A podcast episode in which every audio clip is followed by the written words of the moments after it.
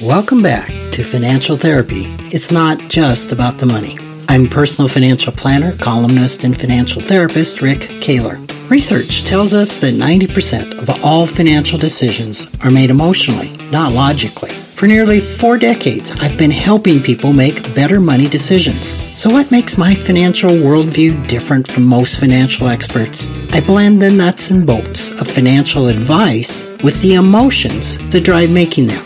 Good money decisions are not just about the money. So let's get started with today's episode. Welcome back to another edition. I think most of you know that in my experience using IFS in conjunction with financial therapy, which I've coined the term IFS informed financial therapy, is one of the more effective methodologies in helping clients resolve money issues. Now, I need to put in a huge disclaimer. I am not a licensed therapist. And so I don't know. I mean, I know of the other modalities, narrative, theory, psychodrama, CBT, et cetera, et cetera. I think there's probably nine or a dozen. So I'm uh, speaking from a very small sample group of one. I have been, I've worked alongside a therapist for over a decade. I've been involved as a co-facilitator in a lot of financial therapy. So I will say in my experience, I have watched people progress a lot faster in resolving money issues using IFS. And recently I did something that really underscored this in almost a disturbing way to me, and I'll explain what I mean by that. But I did an interview with the editor of Parts and Self. Parts and Self is the new name of the International IFS online magazine that used to be called Outlook. So this happened in that uh, the founder, Dick Schwartz, is familiar with my work and mentioned it to the president or the head of the foundation, who then mentioned it to Helen, who's the new editor of Parts and Self. So we set up a time to do an interview on what is this thing, IFS Informed Financial Therapy. So I want to underscore that this was a interview and she asked if we could take the interview and that maybe we could do some type of a demonstration of what how IFS might be applied. And so I said, uh, sure, yeah, we can go wherever it goes. So because this was an interview and this interview can be seen on uh, partsandself.org, I believe is the site, the whole thing. The first half is pretty much me explaining what IFS informed financial therapy is. The second got into discussing and exploring a part of Helen that love to buy art tools. So this wasn't a normal IFS session. And if you go and watch this, I really want to underscore that and you'll see me underscoring that in the video.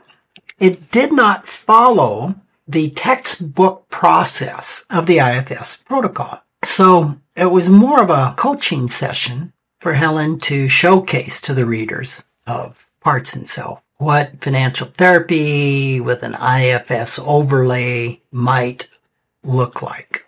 And recently, a couple months ago, I did a demonstration of IFS informed financial therapy at the Financial Therapy Association in Denver. And I had recorded a number of demos or me doing financial therapy with some folks where the session was followed the protocol of an IFS, what I call a parts session, where we did the IFS protocol. And in both of them, there were what's called unburdenings, where the really traumatized part was unburdened. And I'm not going to get into what that means a lot. If you got IFS, you know what that means. But I selected this particular video to show as my demo, which wasn't a demo of IFS. I, I, want to say it all. You know, it definitely had aspects of it. But why? Because it really encapsulated the power of the IFS process. It had an impactful impact, impactful impact on uh, Helen. And I think you'll see that. So the focus of this last half of this session was on how could Helen apply IFS to a money issue, which was a pattern of buying art supplies and tools that she stockpiled, but never or rarely used.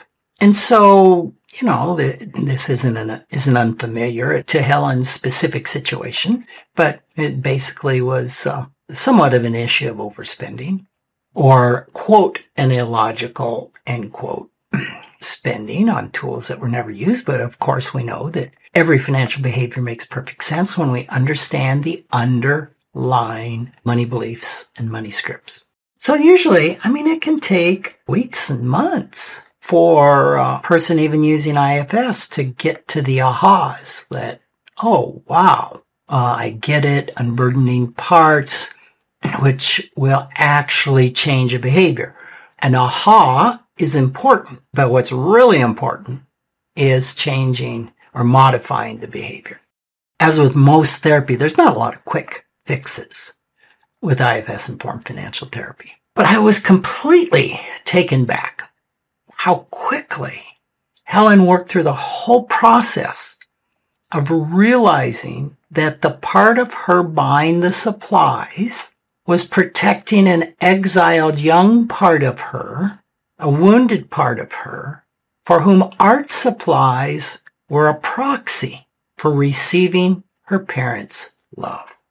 And she very quickly discovered that she could show love to that part now by connecting it to herself. In IFS speak, that's unblending, by connecting it to self with a capital S, which eliminates the need of the tool buying protector to continue to buy tools and frees that protector up to look for opportunities to do a new job, a new role, or to use the stockpile tools, or instead, or I think she said to tidy up the tools. And so it was pretty impressive the days and the weeks following our session based on emails that Helen sent me. Like two days after this, she sent an email and she said, I just went out to the supermarket and I was another person. I believe this is connected to our talking to the tools part. I find that completely bonkers. I also did look online at something to buy and I didn't buy it. No intention, just an internal discussion between parts. End quote. Well, that's pretty amazing. because we know that money symptoms are not about the money. It's never about the money, right? Two weeks later, got another email. And these are approved. Helen has approved me sharing these parts of the email with you. I continue not to buy tools. I can't really explain it, but there's been a shift since our session. Subtle, but with real world outcomes. Wow. Two weeks after that, another email. I'm great. This is a miracle, all in caps. I have increased my savings due to having bought no new tools and only a very few cheap books since we spoke. End quote. I mean, wow.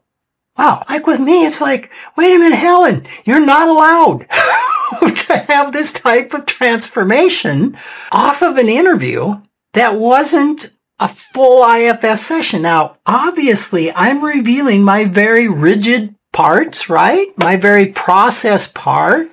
I'm an Enneagram type one and we go by the rules, right? I mean, I think I've said it before. I don't know on the podcast that in one of my early days of being in, in uh, retreats, trainings with uh, the founder of IFS, Dick Schwartz, I saw him do a demo, which he did every day. And I raised my hand. And I says, Dick, how come you didn't follow the protocol? And he looked at me. It was kind of like, did I just hear you say what you said? And he said, Rick, I am the protocol or I am the model. I, that was it. I said, you didn't follow the model, Dick. And he says, Rick, I am the model. and what I didn't know during that time was that a lot of things can happen. A lot of the steps of the IFS model can happen almost spontaneously. And the mature IFS practitioner knows this. Like anything, you know, when you're new, you're learning the steps, you're learning the notes to the song. Everything is kind of scripted and effortful. Uh, same thing, I suppose, in learning the uh, lines to a play. But the more and more you practice them, the more and more you get used to them, you can uh, then begin to internalize and you don't have to worry about following the steps and following the script because it's just flowing. All right. So I say that because part of this is my own inexperience. I mean, I, I was so taken aback and disturbed by this experience that I took it to supervision which when you are a therapist of sorts, even a financial therapist, it's really good for you to have, quote, your own therapist as such who is giving you input on your therapy skills and practice and, and on what's called the self of the therapist, what's coming up for you. So that was kind of my experience with this. And so I, I have seen people definitely make progress and gain understanding around their financial uh, issues with IFS. I've seen them make measurable and specific changes in their financial behavior. I mean, I'm thinking of one client who had been unable to save and began and maintained consistent monthly savings when she'd never been able to save. And another client who began to invest for retirement and others that made uh, conscious choices and taking actions around their giving, their spending and employment in areas that they have been frozen in indecision. So definitely I've seen this work very, very positively. And I think I had a podcast on this early on, but uh, maybe it'd be helpful just to explain that IFS informed financial therapy still to this time, I'm the only person I know doing this. And the only reason is that a whole host of, of people that have the uh, financial education and training can't get trained in IFS. IFS is one of the, the most popular modalities right now in mental health.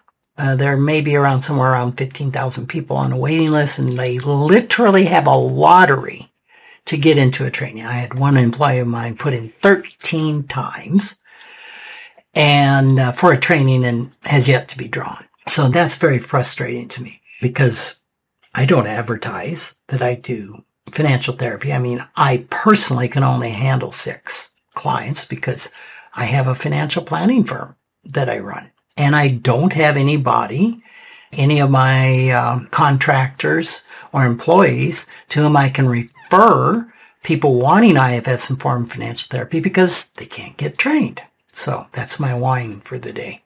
But in IFS financial therapy, uh, typically, I mean, people have some type of financial concern that brings them to financial therapy. And it's usually a financial issue that isn't being resolved by gaining more knowledge. And I think that's the key. Uh, people ask me a lot, how do I know I need financial therapy? How do I know that a client needs financial therapy? And basically, I just say it's whenever they're stuck, whenever cognitive, more knowledge, more cognitive understanding is not moving the needle. needle.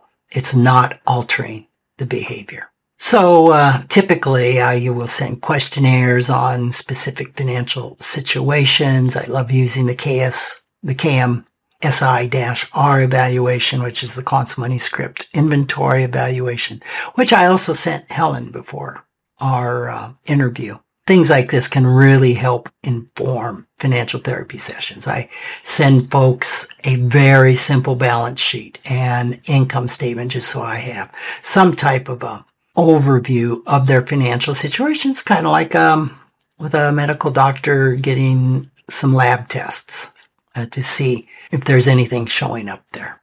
So in financial therapy, you can have part of the session sometimes when financial advice is requested, but usually we get to a place of what we call a trailhead where someone's stuck or a, a money script is really presenting and a uh, person becomes aware of conflicting beliefs, conflicting money scripts, parts that are polarized in others, like say with Helen, one part that's saying, Hey, let's buy this tool. And another part that's saying, are you kidding me? We don't use these tools. Let's save the money and uh, all of the difficult emotions that can be part of that. If you watch that demo a couple of times, I think Helen was saying that I'm getting emotional. And of course, that's usually a sign of a little exile poking their head up.